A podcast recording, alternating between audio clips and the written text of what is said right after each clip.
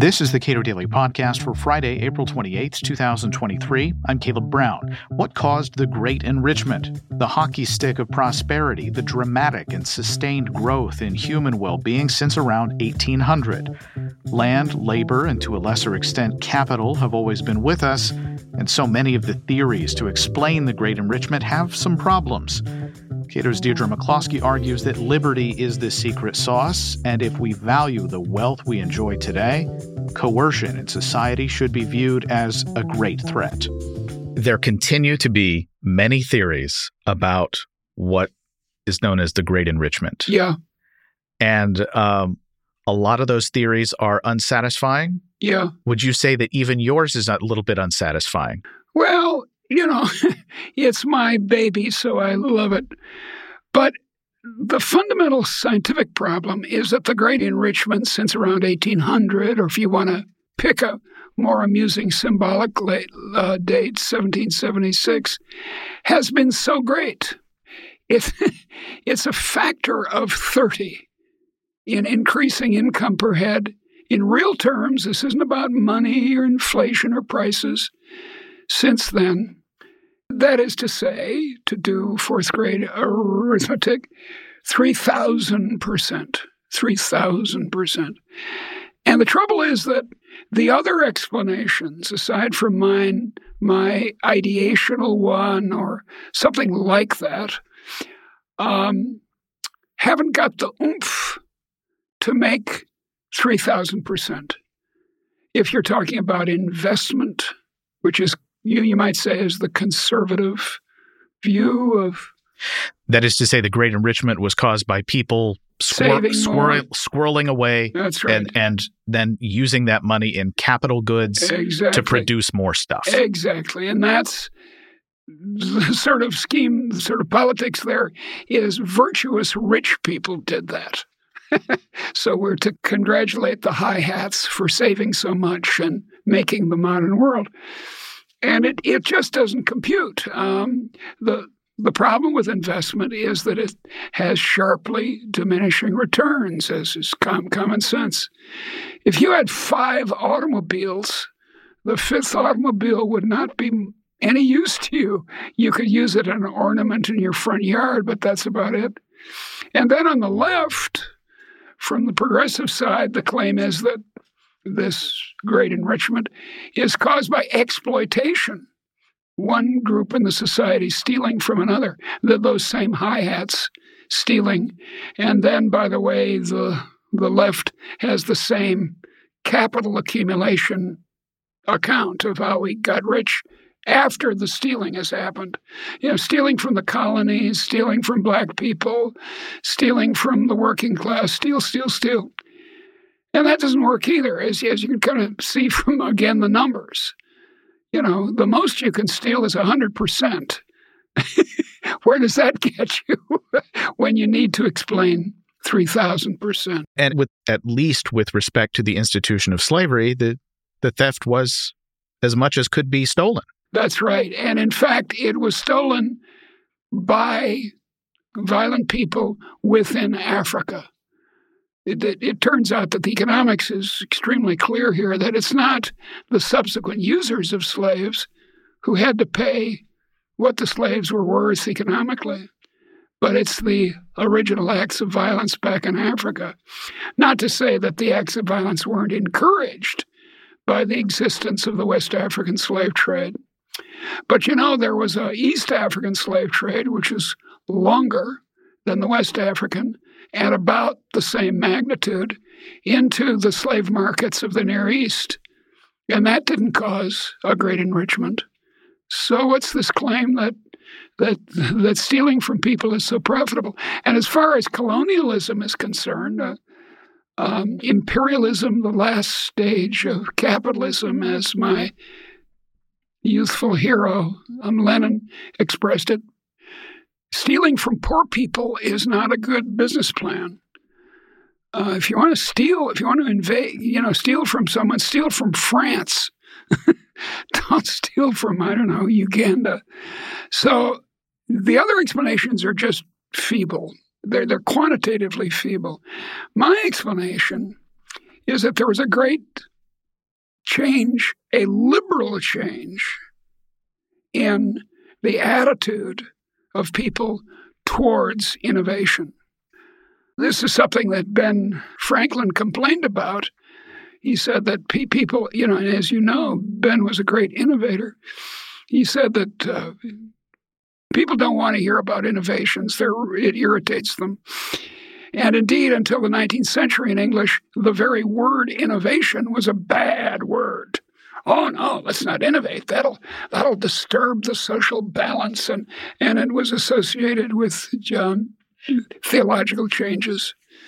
So Stephen Davies, uh, who I think you know pretty well, yes, uh, my friend, he wrote a book called "The Wealth Explosion: The Nature yep. and Origins of Modernity," which yep. was sort of a a catalog of moments in yeah. human history when a lot of ingredients for a great enrichment came together, yep. but they didn't really happen. Yep.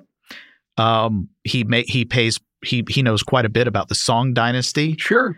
And that looked like, at least historically, uh, in China, to be a moment when that great enrichment could easily have occurred. But the, the Song Dynasty was about a thousand years ago.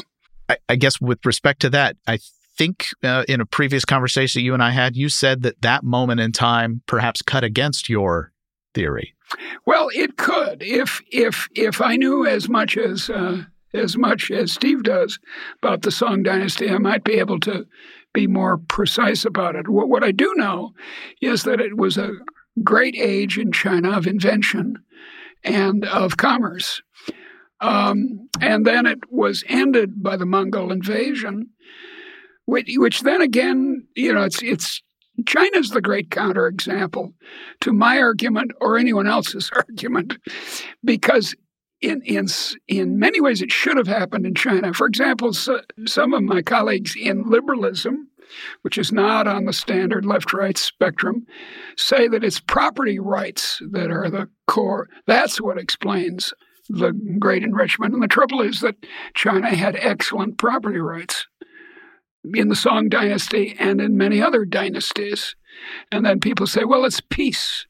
Well, China had very long periods of peace internally and externally. So China is a problem, but it's not a deep problem, I think, because my claim is that liberalism all people are created equal and are endowed by their Creator with certain inalienable rights, among which are life, liberty, and the pursuit of happiness. That idea, which by the time Tom Jefferson, the slave owner, uh, wrote it, was a cliche among advanced liberal thinkers in Northwestern Europe. Um, it was self evident. It was self evident to them, but to no one else. The, the hierarchy of agricultural societies is very old and very powerful. And in some sad ways, we seem to be reinventing it with the extension of the state power. But still, uh, that was the claim that, that that was, and it was new, and it was not true in China. I think and I need to I need to learn more about China. I need to speak to my friends in Chinese history more about this. The only problem is that they often come from it to it from a sort sort of uh, from from the left, uh, and uh, and so they're level to read the history in a way that's not um, scientifically. Uh, uh, it's not dishonest or anything, but it's not it's not quite scientifically to the point. So your theory, uh, broadly speaking, you know, if we're if it's turtles all the way down, yep. Uh, yep. the bottom turtle, yeah, uh, if I understand you correctly, is liberty. Yes, that's right, and it's in a particular meaning. It's liberty or equality, since classical liberalism in, say, in Adam Smith or John Stuart Mill or Mary Wollstonecraft is fiercely egalitarian. It's equality of permission, not equality of outcome or equality of opportunity.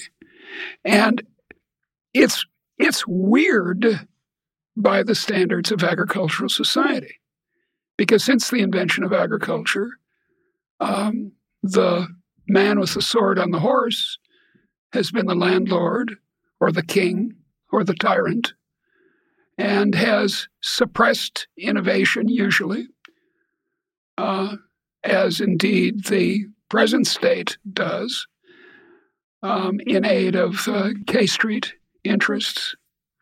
So uh, it, it's it's liberty that leads to an ideology which I have called innovism, which I, I regard as a much better, scientifically speaking, much better word for what we usually call capitalism.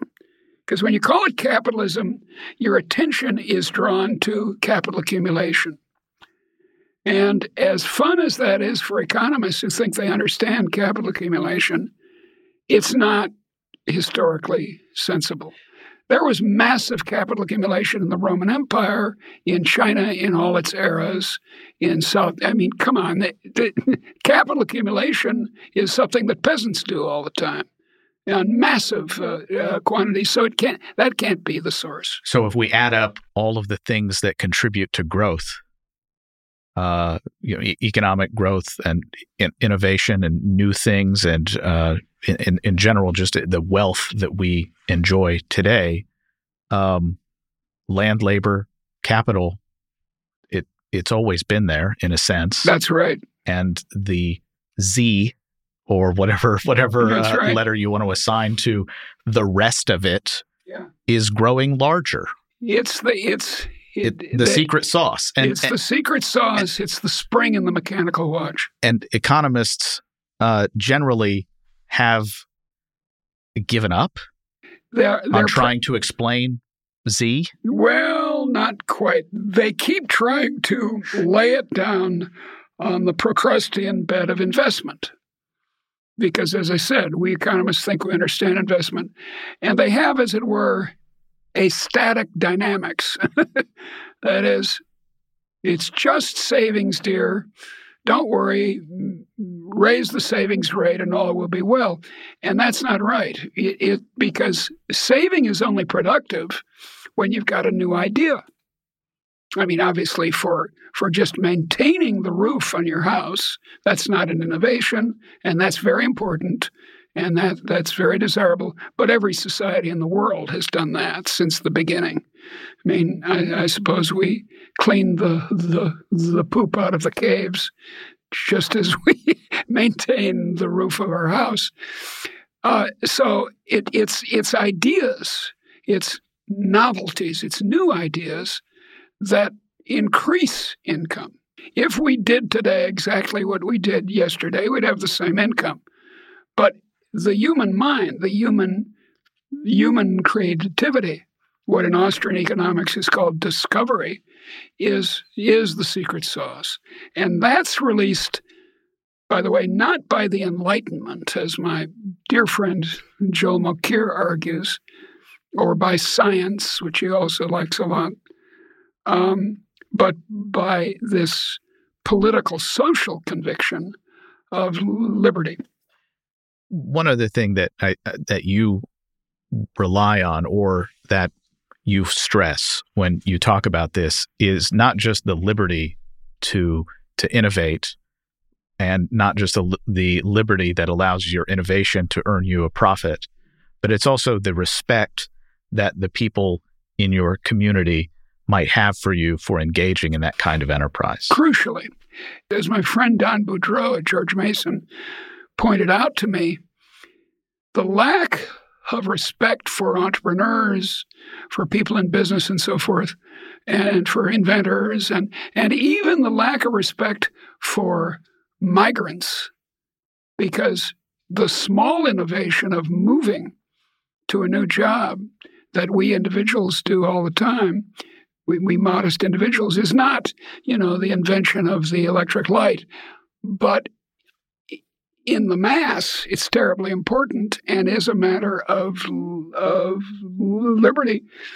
If, if people disapprove of all that, um, uh, and say, oh, you're a bad person if you're in business, or you're a bad person if you're a migrant, or you're a bad person if you invest where you can get the best return instead of investing at home uh, or in in yeah.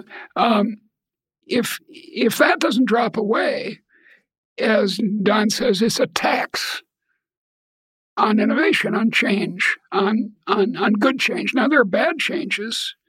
You invent mustard gas if you're a if you're a German chemist, um, but but mostly if we let people have liberty of permission, equality of permission, you get this for this one time in this one place, starting in northwestern Europe, you get this astounding release of human creativity, which in a small way has happened before. Fifth century Athens, Quattrocento Florence, and so forth had little versions of this. Jack Goldstone calls them efflorescences. But as Jack points out, only one of them, the last one, resulted in this enormous, and as far as we can say, permanent raising of human welfare. What is the lesson for current policymakers and, frankly, the rest of us? And well, if that if that's the case, what's the, what's the big takeaway? How how well, do we comport ourselves if we value this wealth explosion? The big takeaway is not to keep raising the sphere of coercion in the society. Um, uh, the, what the liberals and the new liberals, Voltaire and Locke and Smith and so forth, uh, Tom Paine were arguing against in the 18th century was the coercive powers of the aristocracy. Um, and now, under the um, under the banner of socialism, uh, mild or uh, extreme, however you want to go, we want the government to get bigger and bigger and the sphere of coercion to get larger and larger. Now, liberty keeps getting out of its cages. Uh, you know, in the in the computer industry for a long time, the the government couldn't add uh, chains as quickly as it was innovating. Um, and th- this is often the case. There are ways of getting around the chains by going abroad. Uh, the globalization of the last uh, 40 years has freed people to innovate more than the local regulations you would expect would allow them to. Because if if they add more regulations in uh, uh, uh one port one port like uh, Gothenburg in Sweden, then Rotterdam can can prosper. So, uh, Hong Kong being the, the extreme example of this. So the the bottom line is to keep advocating for human liberty. Deirdre McCloskey is a distinguished scholar and the Isaiah Berlin Chair in Liberal Thought at the Cato Institute. Subscribe to and rate the Cato Daily Podcast and follow us on Twitter at Cato Podcast.